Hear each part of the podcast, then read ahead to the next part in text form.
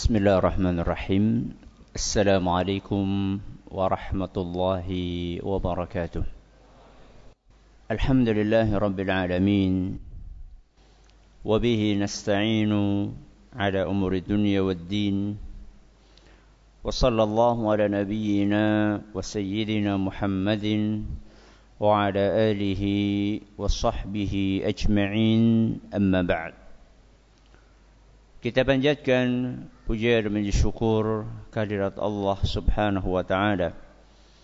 Pada kesempatan malam yang berbahagia kali ini tanggal 28 Rabiul Tsani 1440 Hijriah atau yang bertepatan dengan tanggal 4 Januari 2019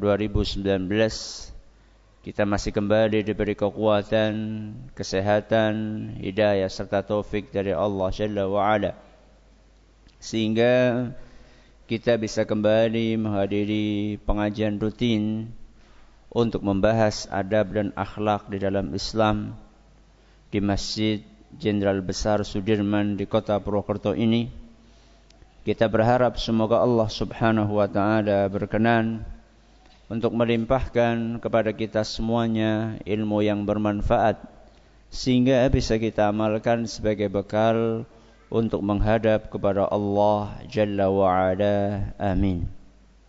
Salawat dan salam semoga senantiasa tercurahkan kepada junjungan kita Nabi besar Muhammad sallallahu alaihi wasallam kepada keluarganya, sahabatnya, dan umatnya yang setia mengikuti tuntunannya hingga di akhir nanti. Para hadirin dan hadirat sekalian yang kami hormati dan juga segenap pendengar Radio Insani 88.8 FM di Purwokerto, Banyumas, Purbalingga, Banjarnegara, Cilacap, Wonosobo dan sekitarnya. Para pemirsa Yufi TV, Niaga TV, Surau TV yang mudah-mudahan senantiasa dirahmati oleh Allah Azza wa Jal. Hari ini insya Allah kita akan menyelesaikan pembahasan tentang hadis yang ke 28 yang dibawakan oleh Imam Ibn Hajar Al-Asqalani dalam kitab beliau Bulughul Maram Kitabul Jami' hadis yang terbagi menjadi empat poin dan kita telah bahas tiga poin sehingga malam hari ini insya Allah kita akan menyelesaikan pembahasan tentang poin yang keempat. Kita akan bacakan hadisnya wa an Abi Hurairah radhiyallahu anhu qal dari sahabat Nabi SAW yaitu Abu Hurairah. Semoga Allah meridai beliau. Qala Rasulullah sallallahu alaihi wasallam Rasulullah SAW bersabda man naffasa an mu'minin kurbatan min kurabid dunya naffasallahu anhu kurbatan min kurabi yaumil qiyamah. Barang siapa menghilangkan kesengsaraan seorang mukmin di dunia maka Allah akan hilangkan kesengsaraan dia di hari kiamat. Ini adalah poin yang pertama. Poin yang kedua adalah waman yassara ala mu'sirin yassarallahu alaihi fid dunya wal akhirah. Barang siapa yang memudahkan orang yang terlilit hutang maka Allah akan mudahkan urusan dia di dunia dan di akhirat. Ini poin yang kedua. Poin yang ketiga, waman satara musliman satarahullahu fid dunya wal akhirah. Barang siapa menutupi aurat seorang muslim, maka Allah akan tutupi aurat dia di dunia dan di akhirat. Poin yang terakhir yang keempat yang akan kita bahas malam hari ini wallahu fi aunil abdi ma kana al abdu fi auni akhihi Allah akan senantiasa membantu seorang hamba selama dia membantu saudaranya rawahu muslim hadis riwayat muslim Yang akan kita bahas adalah poin yang terakhir. Allah akan bantu seorang hamba ketika dia membantu saudaranya. Poin yang keempat ini bisa dikatakan merupakan kesimpulan dari seluruh poin sebelumnya. Poin yang keempat merupakan kesimpulan. Singkatan dari seluruh poin sebelumnya. Karena yang namanya bantuan kepada orang lain itu berupa yang pertama adalah menghilangkan kesu kesusahan. Yang kedua memudahkan orang yang terlilit utang. Yang ketiga menutupi aurat. Ini semuanya bantuan. Kalau kita membantu orang lain, maka Allah akan bantu kita. Dan bentuk bantuan Allah kepada kita macam-macam. Ketika kita bantu saudara kita dengan hil kita hilangkan kesusahannya, maka Allah akan bantu kita untuk menghilangkan kesusahan kita. Ketika kita membantu kesulitan orang lain, maka Allah ketika kita mudahkan kesulitan orang lain, maka Allah akan bantu kita dengan memudahkan kesulitan kita. Ketika kita bantu orang lain dengan kita tutupi auratnya, maka Allah akan bantu kita dengan menutupi aurat kita. Sehingga poin yang keempat ini merupakan kesimpulan dari poin-poin sebelumnya. Wallahu fi aunil abdi maka al abdu fi auni akhihi. Allah akan bantu seorang hamba ketika dia bantu saudaranya. Bantu dalam apa? Bantu dalam apa? Dalam segala hal. Yang penting hal tersebut baik. Dalam segala hal yang penting baik. Kalau segala hal titik bahaya. Ya. Berarti dalam segala hal koma kalau dalam segala hal bantu nanti, eh aku tolong ya tua akan wedang ciu. Oh ya siap siap. Repot nanti. Katanya suruh bantu orang lain Ustaz. Membantu orang lain dalam segala hal yang penting baik. Dalilnya apa?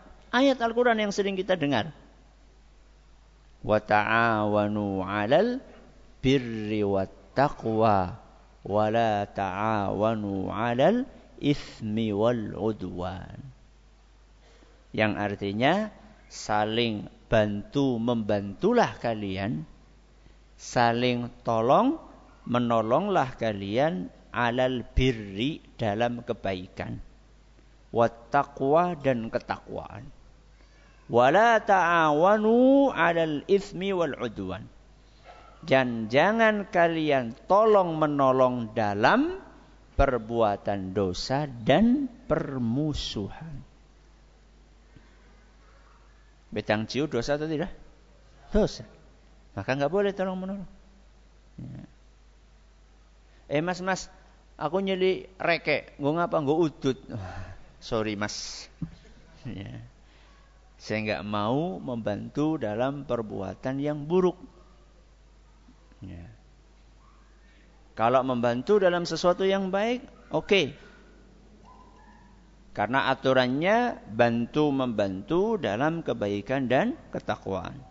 Ini Allah firmankan dalam surat Al-Maidah ayat 2. Ya, surat Al-Maidah ayat 2. Sehingga membantu orang lain di dalam agama kita ini sangat dianjurkan. Bahkan itu merupakan salah satu amalan yang paling dicintai oleh Allah. Saya pernah sampaikan sebuah hadis di pengajian di sini, tapi udah agak lama. Mungkin sudah pada lupa. Saya ulangi lagi hadisnya, yaitu sebuah hadis yang diriwayatkan oleh Imam At-Tabarani di dalam kitab beliau Al-Mu'jamul Awsat dan hadis ini dinyatakan hasan oleh Syekh Al-Albani dari seorang sahabat Nabi SAW yaitu Ibnu Umar radhiyallahu anhuma. Beliau bercerita anna rajulan jaa ila Rasulillah sallallahu alaihi wasallam faqal ada seseorang datang menemui Rasulullah sallallahu alaihi wasallam kemudian dia bertanya Ya Rasulullah ayyun nasi ahabbu ila Allah wa ayyul a'mali ahabbu ilallah. Wahai Rasul, manusia yang paling dicintai oleh Allah siapa? Dan amalan yang paling dicintai oleh Allah apa? Pertama, pertanyaannya ada berapa? Ada dua. Yang pertama, orang yang paling dicintai oleh Allah siapa? Yang kedua, amalan yang paling dicintai oleh Allah apa? Nabi Shallallahu Alaihi Wasallam menjawab pertanyaan pertama dengan jawaban yang singkat dan menjawab pertanyaan kedua dengan jawaban yang panjang. Ketika Nabi SAW ditanya dengan siapa yang paling dicintai oleh Allah, beliau jawab ringkas. Begitu beliau ditanya, amalan apa yang paling dicintai oleh Allah? Beliau jawab dengan jawaban yang panjang. Kita awali dengan jawaban dari pertanyaan yang pertama. Ketika Nabi SAW ditanya siapakah manusia yang paling dicintai oleh Allah, beliau tidak menyebut si A, si B, si C. Akan tetapi Nabi SAW sebutkan ahabbu an-nasi ilallahi anfa'uhum linnas. Manusia yang paling dicintai oleh Allah adalah manusia yang paling bermanfaat buat orang lain. Apa? Yang paling bermanfaat buat orang lain. Maka coba apa manfaat yang sudah kita berikan sama orang lain? Kalau sekedar kita bisa makan, kita bisa makan, kita tok berarti kita belum menjadi manusia yang paling dicintai oleh Allah. Apa yang bisa kita berikan buat orang lain? Manfaat apa yang bisa kita bagikan dengan orang lain? Ilmukah? Makanankah? Kebersihankah? Wah saya kalau suruh infak di masjid, duit saya nggak cukup Ustadz untuk makan sendiri, anak istri saja masih kurang. Ya sudah ngapain kayak bersih-bersih masjid atau apa. Saya bukan marbot Ustadz. Ya enggak apa-apa. Memang bersih-bersih masjid cuma kerjaannya marbot. Ya. Kasih manfaat buat orang banyak. Niscaya Anda akan menjadi manusia yang paling dicintai oleh Allah. Sehingga yang namanya kerja sosial Kerja yang sifatnya sosial. Di dalam agama kita ini sangat dianjurkan. Sosial ini maksudnya yang tidak yang tidak berbayar. Ya. Yang tidak berbayar. Ini sangat dianjurkan di dalam agama kita. Sudah, ini jawaban dari pertanyaan yang pertama. Yang kedua apa tadi pertanyaannya? Amalan apa yang paling dicintai oleh Allah? Nabi Wasallam menjawab, wa ahabbul a'mali ilallahi sururun tudkhiluhu ala muslim. Amalan yang paling dicintai oleh Allah adalah membahagiakan hati seorang muslim. Apa? Membahagiakan hati seorang muslim. Bagaimana caranya Ustadz? Macam-macam. Nabi SAW kasih contoh. Au takshifu anhu kurbatan. Engkau hilangkan kesusahannya. Ketika kita melihat saudara kita sedang murung, maka kita kita hibur. Dia ada masalah apa, dia curhat, kita dengerin. Syukur-syukur bisa kita kasih solusi. Kalaupun kita belum bisa ngasih solusi, minimal dia itu sudah mencurahkan isi hatinya. Biasanya sebagian orang itu kalau unek-uneknya sudah dikeluarkan itu agak plong, agak plong. Ya kira-kira separoh lah bisa ambekan. Ya. Walaupun mungkin dia belum dapat solusi. Syukur-syukur bisa kita kasih solusi. Dengan apa lagi Ustaz kita membahagiakan saudara kita au taqdi anhu dainan kamu lunasi utangnya. Nah ini biasanya orang pusing itu gara-gara apa? Utang. Kalau memang kita punya, bantu dia. Kalau kita nggak punya, ya minimal kita ngobrol sama orang yang punya. Atau kita lobby.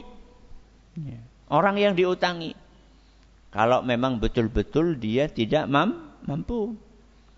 Kecuali kalau kita tahu dia mampu dan memang hobinya ngutang orang bayar. itu lain masalah. Itu sudah kita bahas pada pertemuan sebelumnya. Dengan cara apa lagi kita membahagiakan saudara kita? Au tatruda anhu ju'an. Engkau bantu dia untuk menghilangkan rasa lapar. Anak kos itu biasanya malam-malam cari makanan. Ya. Eh kok kita datang ke kamar teman kita, kos-kosan teman kita bawa mie ayam, masya Allah. Ya Allah, itu doanya panjang banget itu. Ya Allah, mudah-mudahan kamu cepat lulus, IP-nya tinggi, ya. rezekinya barokah. Pernah nggak kita kepikir seperti itu? Ah Ustaz buat sendiri aja nggak kepikir. Justru ini bantu orang lain. Ya.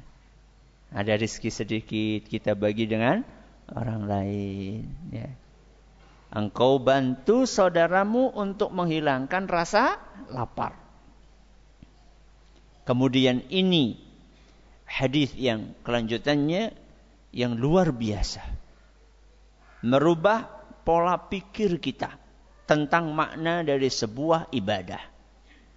Nabi SAW katakan, "Wala an amshi aw wali an amshiya ma'a akhin li fi hajatin ahabbu ilayya min an a'takifa fi hadzal masjid يعني مسجد المدينة شهرا daripada aku i'tikaf sebulan di Masjid Nabawi. Aku lebih suka untuk berjalan membantu urusan saudaraku. Aku lebih suka berjalan ngurusi urusan saudaraku dibandingkan etikaf di Masjid Nabawi sebulan. Berapa? Sebulan. Padahal sehari saja kita bisa dapat lima kali sholat. Dan satu sholat pahalanya sama dengan seribu. Kali lipat sholat di masjid Jensut.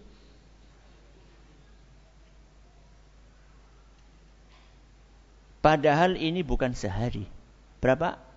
Sebulan itu baru dihitung sholatnya.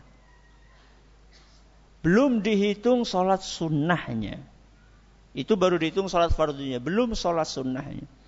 Belum pahala iktikafnya sendiri. Belum pahala baca Qur'annya. Belum pahala zikirnya. Belum pahala buka puasa kalau puasa di situ. Seluruh tumpukan pahala ini kalah dengan pahala membantu saudara kita dalam menyelesaikan urusannya. Jadi jangan pernah kita meremehkan amal soleh berupa membantu saudara. Ya. Gak usah muluk-muluk lah. Bantu istri saja. Bantu apa? Istri. Mas-mas beliin uh, apa? Uyah. Beliin apa? Uyah. Beliin garam ini anu mau goreng mendoan garamnya enggak Enggak ada. Tuh dewek ngapa? Kalau yang namanya ibu-ibu mau keluar rumah kan udet-udet. Kenapa udet-udet? Harus pakai jilbab. Kalau jenengan kan ya kausan, pakai celana biasa keluar langsung cepet. Kalau dia kan repot harus ini, harus ini, harus ini. Oh, warung cuma di samping rumah kok. Kadang-kadang kita ini meremehkan sebuah amalan yang ternyata pahalanya luar biasa. Ngangkatin jemuran. Ya. Ngangkatin jemuran. Istri sudah nyuci, sudah jemur. Kita lihat siang-siang mendung. Gak usah kita nunggu dikomando oleh siapa? Oleh istri kita. Kita sudah lihat, oh mendung. Mendung gue artinya biasanya sebentar lagi hujan. Gak usah nunggu hujan. Baru kemudian diteriaki sama istri. Kita angkat. Walaupun kita baru pulang kerja. Ketika kita pulang kerja. Biasanya kan kalau hari-hari ini mendungnya habis duhur gitu ya. Jam 2 mulai mendung. Kita baru pulang dari kantor. Sekalian. Ya, masuk rumah sambil bawa jemuran. Ya. Syukur-syukur sudah dilipeti. Ya, syukur sudah di, dilipeti. Ya. Syukur-syukur dikosok sisan. Senang banget ibu-ibu. ya. Loh, kita membantu dalam rangka untuk mendapatkan pahala. Kalau seandainya kita nggak bisa gosok, ya paling tidak karena memang kita punya duit, kita masukkan ke laundry untuk di digosokin. Oh, cuma ngangkat tas saja isinya laundryan, yang gosok orang lain saja nggak mau. Gimana sih? Suami model apa ini? Ya. Ayo dong, kita kan sudah baca hadis. Kita sudah baca tuntunan Rasul SAW. Buat apa kalau kita tidak praktekkan? Gengsi. Ya. Bos kok suruh bawa laundryan. Ya gengsi ustad. Ustad kok suruh bawa jemuran. Nanti kita akan baca bagaimana para sahabat Rasul SAW, para tabi'in, manusia-manusia istimewa. Mereka nggak pernah gengsi untuk membantu orang lain. Ya. Bantu anak, garap PR. Ya. Kan sering anak ini jadi bola pingpong. Bu, bu, umi-umi ini gimana? Sana sama Abi. Abinya, sana sama Umi. Bingung. Jadi bal ping, pingpong. Ya. Padahal sebenarnya nggak sibuk-sibuk amat. Ibunya lagi Facebookan, abinya lagi WA-an. Bukan sesuatu yang darurat, bukan. Ya. Lebih besar pahalanya dibandingkan apa tadi? I'tikaf di Masjid Nabawi satu bulan. Nabi SAW melanjutkan sabdanya.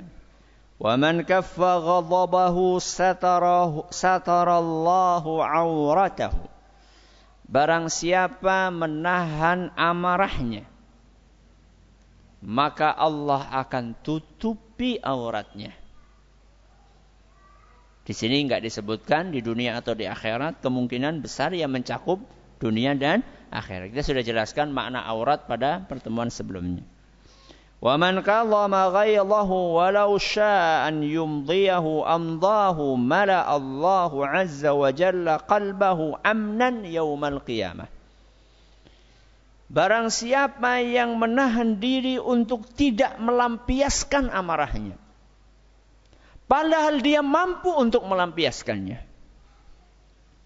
Jadi orang itu tidak melampiaskan amarah bukan karena dia tidak mampu. Misalnya kita marah nih sama orang yang badannya sterek.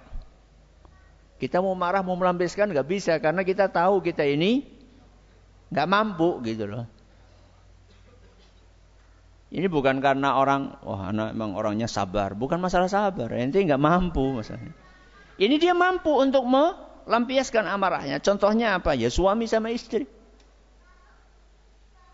Ayah sama anak mampu.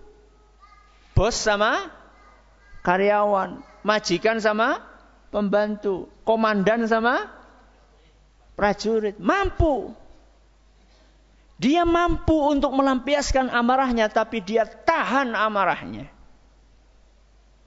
Apa ganjarannya? Nabi SAW sampaikan dalam hadis yang kita baca ini, mala Allahu azza wa jalla qalbahu amnan yaumal qiyamah. Allah akan penuhi hatinya kedamaian dan ketenangan di hari kiamat. Alias dia tidak takut dengan kesulitan-kesulitan dan kedahsyatan di hari kiamat. Maka latihanlah untuk menahan amarah. Ah, ini masih lagi bantu orang lain. ومن مشى مع أخيه في حاجة حتى أثبتها له Barang siapa yang berjalan dengan saudaranya untuk membantu urusannya sampai selesai. Nah, ini sampai apa? Selesai. Jadi bukan hanya sekedar Pak daleme anu niko teng pundi? Oh, niku lurus mani, lurus mawon, maka wonten pertigaan belok kanan. Wonten perempatan belok kiri, maka wonten pertigaan malih belok kanan, terus bar niku wonten lampu merah, lampu merah terus bingung. Ya. Dia bantu, dia jalan sama saudaranya sampai selesai urusannya. Dalamnya Pak Anu pun di meriki kula antar mawon. Ya. Bukan karena cewek. Bukan. Mbah, mbah. Sudah sepuh. Laki-laki lagi. Ya. Bukan. Bukan karena ini adalah lawan jenis. Bukan. Tapi karena semata-mata ingat hadis yang sedang kita pelajari hari ini.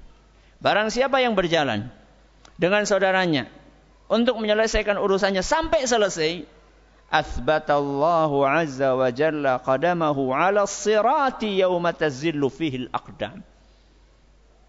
Allah akan jadikan kakinya ini kokoh di atas jembatan. Di hari kiamat ketika banyak kaki yang tergelincir hari itu. Ini urusan surga dan neraka. Jembatan tersebut dibentangkan oleh Allah di antara surga dan neraka. Alias bentang, dibentangkan di atas neraka menuju ke surga. Ini masalah surga dan neraka ini. Banyak manusia yang kepleset saat itu. Seandainya kita mau membantu saudara kita sampai urusannya selesai. Allah akan jadikan kaki kita bisa menapaki jembatan tersebut sampai ke surga. Padahal jembatan itulah jembatan yang sangat tipis. Lebih tipis daripada rambut dalam beberapa asar disebutkan. Dan di kanan kirinya ada besi-besi yang menyambar. Untuk menjatuhkan orang-orang yang tidak berhak untuk sampai ke surga. Dan di antara manusia yang dilancarkan perjalanannya di atas jembatan tersebut adalah orang yang ketika di dunianya gemar untuk membantu urusan saudaranya sampai selesai. Keutamaan yang istimewa inilah yang membuat para sahabat Nabi SAW, para tabi'in, para ulama salaf, mereka hobi untuk membantu orang lain. Saya akan bacakan beberapa contohnya. Bagaimana ulama salaf kita mencontohkan ibadah berupa membantu orang lain. Saya nukilkan dari kitab Jami'ul Ulumi wal Hikam karya Imam Ibn Rajab Al-Hambali rahimahullahu taala. Kita mulai dari Abu Bakar As-Siddiq. Manusia yang paling mulia di muka bumi setelah para nabi dan rasul. Wa kana Abu Bakrin As-Siddiq yahlibu lil hayyi aghnamahum. Abu Bakar As-Siddiq biasa memerah susu untuk warga kampungnya. Warga kampung punya apa? Susu. Punya kambing atau punya onta untuk diperes susunya. Abu Bakar As-Siddiq biasa membantu. Membantu, sosial berarti. Falamma stukhlifa, ketika beliau diangkat menjadi khalifah, ini kejadian sebelum beliau diangkat menjadi khalifah. Qalat jariyatun minhum al-ana la yahlibuha. Salah seorang di antara warga kampung mengatakan, Wah, setelah jadi khalifah ini kita gak ada lagi yang akan memerahkan susu buat kita. Apa kata Abu Bakar As-Siddiq? Bala. Wa inni la arju an la yughayyirani ma dakhaltu fihi an syai'in kuntu af'aluhu. Tidak demikian. Aku berharap tetap bisa istiqomah menjalankan amal soleh ini walaupun aku sudah menjadi khalifah. Bayangkan, khalifah gue presiden. Ya, kira-kira. Ya. Masih sempat bantu apa? Meresusu. Buat orang-orang yang tidak ada laki-laki yang membantu untuk memerahkan. Beliau yang merah. Padahal beliau adalah manusia yang sangat istimewa. Justru karena kebaikan inilah beliau jadi manusia yang istimewa. Ya. Gak ada gengsi-gengsian. Ya. Kira-kira bos perusahaan sama Abu Bakar As-Siddiq lebih mulia mana? Gak ada seujung kuku. Ya. Berikutnya Umar bin Khattab radhiyallahu anhu. Wa kana Umar yata'ahadul aramila yastaqi lahunna al-ma'a bil-lail. Adalah Umar bin Khattab radhiyallahu anhu biasa menimbakan air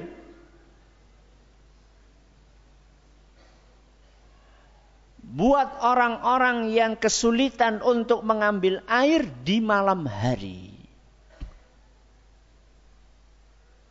Nyari orang yang kekurangan air, beliau timbakan, antarkan ke rumahnya, timbakan, antarkan ke rumahnya. Di malam hari. Belusuan tanpa pencitraan. Belusuan tanpa pencitraan. Malam-malam. Bukan di siang bolong sambil bawa kamera, bukan. Ya. Dan ini salah satu indikator ketulusan. Salah satu pertanda keikhlasan. Wara'ahu talhatu bil laili yadkhulu baita mra'ah. Tolhah, salah satu sahabat Nabi SAW juga, salah satu sahabat Nabi SAW juga, dan salah satu dari sepuluh sahabat yang dijamin masuk surga. Ngeliat Umar bin Khattab malam-malam masuk ke rumah seorang wanita. Tuh.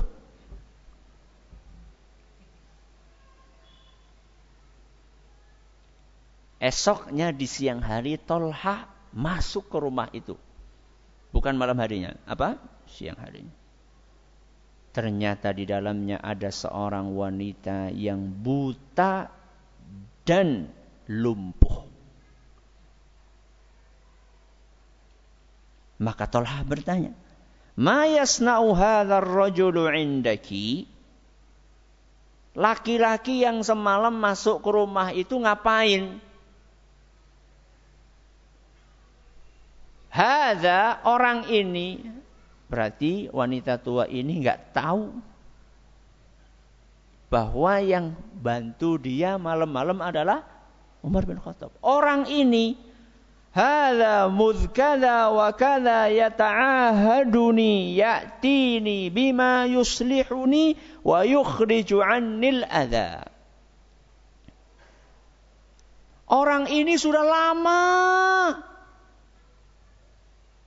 selalu bantu-bantu kebutuhanku, makanku, minumku.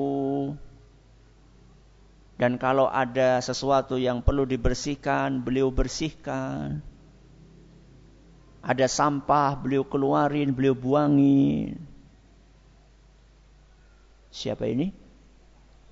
Umar bin Khattab manusia yang sudah dijamin masuk surga. Masa kita cuma dimintai tolong sama istri kita, mas buangin popok. Nggak mau. La ilaha illallah. Lebih wajib kita bantu istri kita. Ini bukan apa-apanya ini wanita ini. Bukan apa-apanya Umar bin Khattab radhiyallahu anhu. Cuman Umar bin Khattab melihat wanita ini butuh bantuan. Sudah tua, ya. buta, lumpuh pula. Butuh dimasakkan, dimasakkan. Butuh bersih-bersih, dibersih-bersihkan rumahnya. Masya Allah. Ini siapa? Umar bin Khattab. Sekarang kita pindah generasi tabi'in. Jadi generasi sahabat. Wa kana Abu Wa'ilin. Seorang tabi'i namanya julukannya Abu Wa'il. Lengkapnya Syaqiq bin Salamah. Syaqiq bin Salamah. Beliau wafat pada tahun 82 Hijriah. Wa kana Abu Wa'ilin yatufu ala nisa'il hayyi wa ajaizihim kulla yaumin. Abu Wa'il ini setiap hari keliling kampung. Terutama beliau datangi orang-orang yang sudah tua-tua. Fayashtari lahunna hawaijahunna wa ma yuslihuhunna. Apa yang beliau lakukan? Beliau datang dari rumah ke rumah untuk membantu apa yang perlu dibelikan akan beliau belikan. Apa kebutuhan kalian? Beliau berusaha untuk penuhi. Keliling. Setiap hari. Dan ini sosial. Bukan cari apa? Bukan cari keuntungan, bukan. Kecuali kalau ini adalah keuntungan pa pahala dari Allah Subhanahu wa taala. Wa Mujahid. Siapa? Mujahid. Salah seorang tabi'in juga. Sahib tubna Umar fi safari li akhdimahu. Fakana yakhdimuni. Kata Mujahid, aku menemani Ibnu Umar. Ibnu Umar itu sahabat. Mujahid adalah tabi'in. Berarti istimewa mana? Ibnu Umar, sahabat. Aku sengaja menemani Ibnu Umar di dalam sebuah perjalanan, sebuah safar dengan maksud aku ingin membantu seluruh urusan dia. Berkhidmat kepada sahabat Nabi SAW. Ternyata apa yang terjadi justru beliaulah yang berkhidmat kepadaku. Murid pengen berkhidmat sama gurunya, ternyata guru yang berkhidmat sama muridnya. Ini loh sahabat Nabi Shallallahu Alaihi Wasallam. Santri pengen bantu kiainya, ternyata kiai malah bantu santrinya. Banyak kisah-kisah seperti itu. Ada seorang di zaman itu setiap akan bepergian, akan berjihad, selalu berangkat tapi bikin syarat. Saya akan ikut berangkat dengan syarat saya akan menjadi pembantu dalam safar ini. Dalam pertempuran ini saya berangkat untuk membantu urusan-urusan kalian. Sehingga dalam setiap perjalanan, kalau ada yang butuh untuk dicuci pakaiannya karena kotor, maka beliau pun ambil itu pakaian. Eh, jangan cuci. Ingat syarat kita apa kemarin? bukan diservis, tapi nyervis. Ini lagi bepergian loh. Orang biasanya lagi bepergian, begitu sampai yang dipikirin, yang dipikirin istirahat. Kalau makan, yang kalau bisa nomor satu di depan. Jarang orang bepergian itu mikir orang lain. Makanya pernah ada seorang kalau nggak salah di hadapan Umar bin Khattab. Dia ngaku, oh aku kenal si Anu. Emang kamu pernah urusan duit sama dia, bisnis sama dia? Belum. Emang kamu pernah bepergian bareng sama dia? Belum. Ente nggak kenal dia. Kalau orang sedang bepergian itu ketahuan sifat aslinya. Apakah dia egois atau tidak? Ketahuan ketika bepergian. Orang bepergian itu capek. Justru orang ini yang kita sedang dengarkan kisahnya, sebelum berangkat itu beliau sudah kasih syarat. Aku akan ikut berangkat dengan syarat aku akan bantu urusan kalian. Alhamdulillah Rabbil Alamin Wassalatu wassalamu ala nabiyina Muhammadin Wa ala alihi wa sahbihi ajma'in Amma ba'd Orang yang tadi kita kisahkan Memberi syarat Untuk apa? Untuk membantu seluruh kebutuhan orang-orang yang sedang berjihad meninggal dunia. Ya, meninggal dunia. Ketika sedang dimandikan, mereka temukan di tangannya tertulis min ahlil jannah calon penghuni surga. Maka mereka perhatikan tulisan itu. Apa dia nulis sendiri atau bagaimana? Fa'idha hiya kitabatun bainal jildi wal lahm. Ternyata tulisan itu ada di dalam kulit. Antara kulit dengan daging. Bukan dia yang nulis. Bukan dia yang nulis. Wallahu alam. Ini bisa dijadikan sebagai kabar gembira. Ya. Jadi membantu orang lain adalah sesuatu yang sangat dianjurkan di dalam agama kita. Apalagi seandainya yang kita bantu adalah saudara-saudara kita, orang-orang terdekat kita.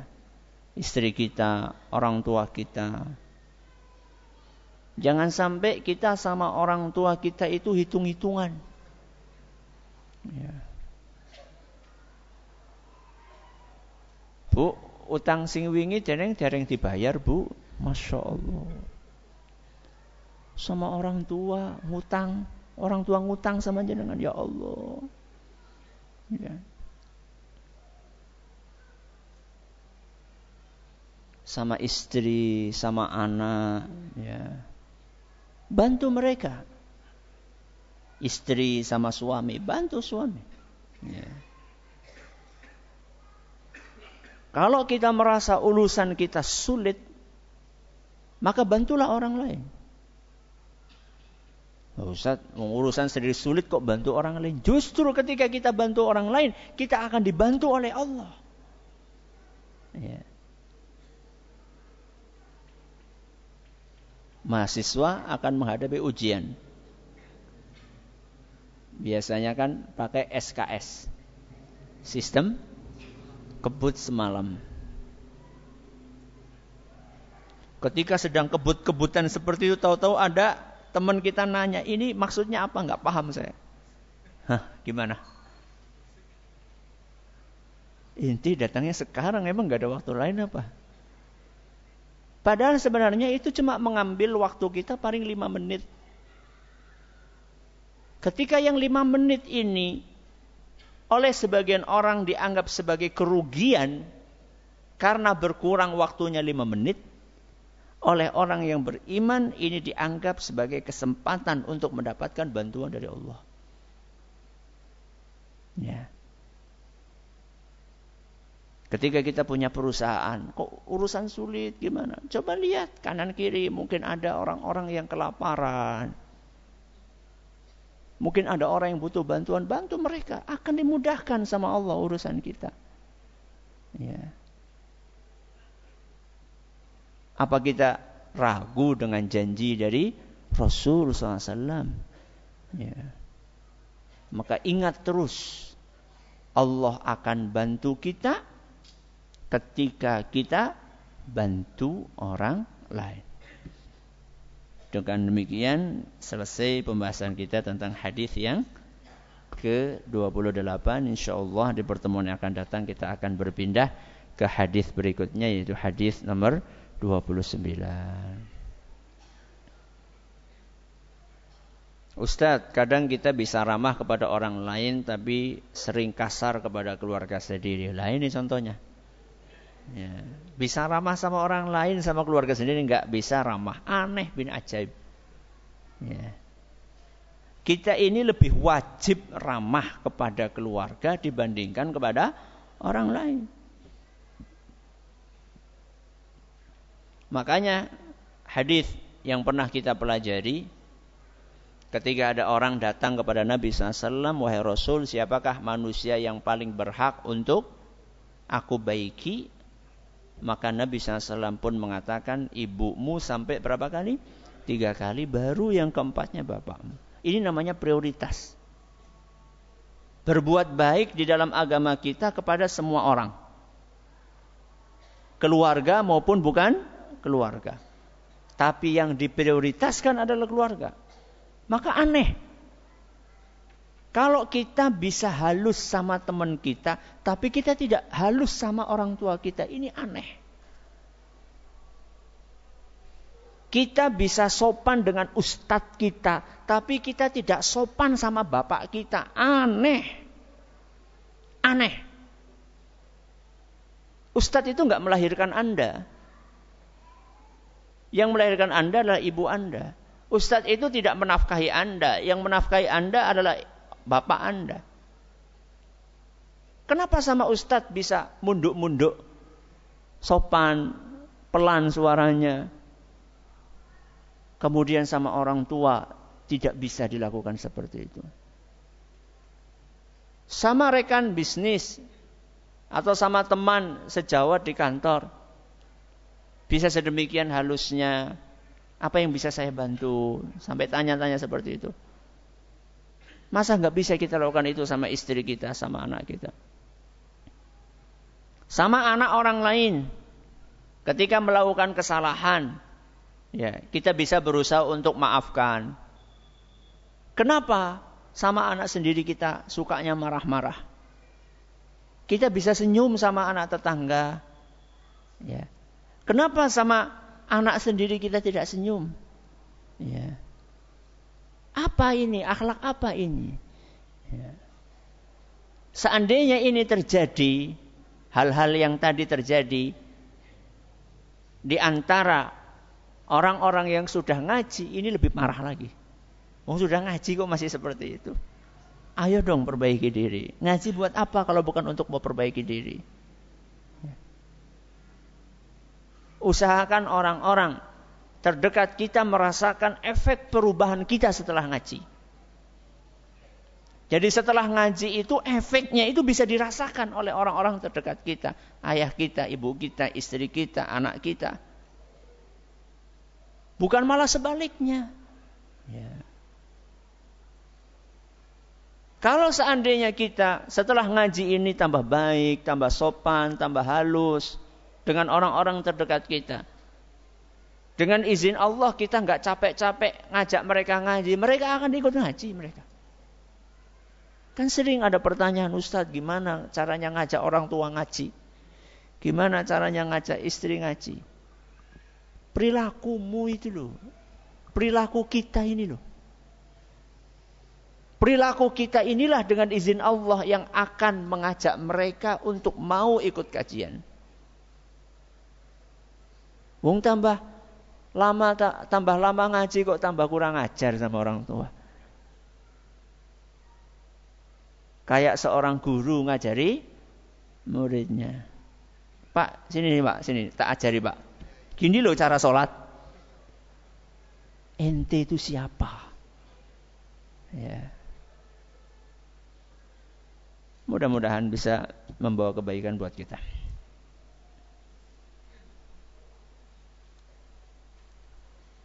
Ustadz boleh nggak kita meminjam, menolong orang yang membutuhkan dengan cara kita pinjam ke orang lain? Boleh kalau anda bisa bayar. Ya. Kalau anda bisa bayar, ada orang ngutang sama jenengan, jenengan nggak punya, terus jenengan ngutang sama orang lain untuk membantu. Kalau jenengan mampu untuk membayar, tidak apa-apa. Kalau anda nggak mampu, jangan. Ya. Jadi kalau anda punya kemampuan, entah sekarang atau besok, tidak masalah. Ustaz saya baru saja keluar dari pekerjaan riba dan sekarang saya bekerja di perusahaan yang budaya kerjanya syariah. Namun saat ini saya merasa tidak nyaman karena sholat duha saya jadi malas, sholat tahajud jadi malas dibandingkan saat saya masih kerja di pekerjaan yang riba. Nah. Ini adalah perangkap syaitan. Perangkap syaitan. Ya. Apakah mudah-mudahan Anda tidak berpikir untuk kembali ke pekerjaan yang lama? Ya. Ini bisa jadi adalah uh, jebakan dari syaitan. Jebakan dari syaitan. Maka seharusnya Anda ini introspeksi diri. Apa yang membuat saya jadi seperti ini? Apakah karena saya merasa sudah baik? Kalau dahulu kan merasa bergelimang apa? Dosa. Kalau sekarang merasa tidak bergelimang dosa. Kemudian jadi malas beribadah. Nah ini harus di cross check.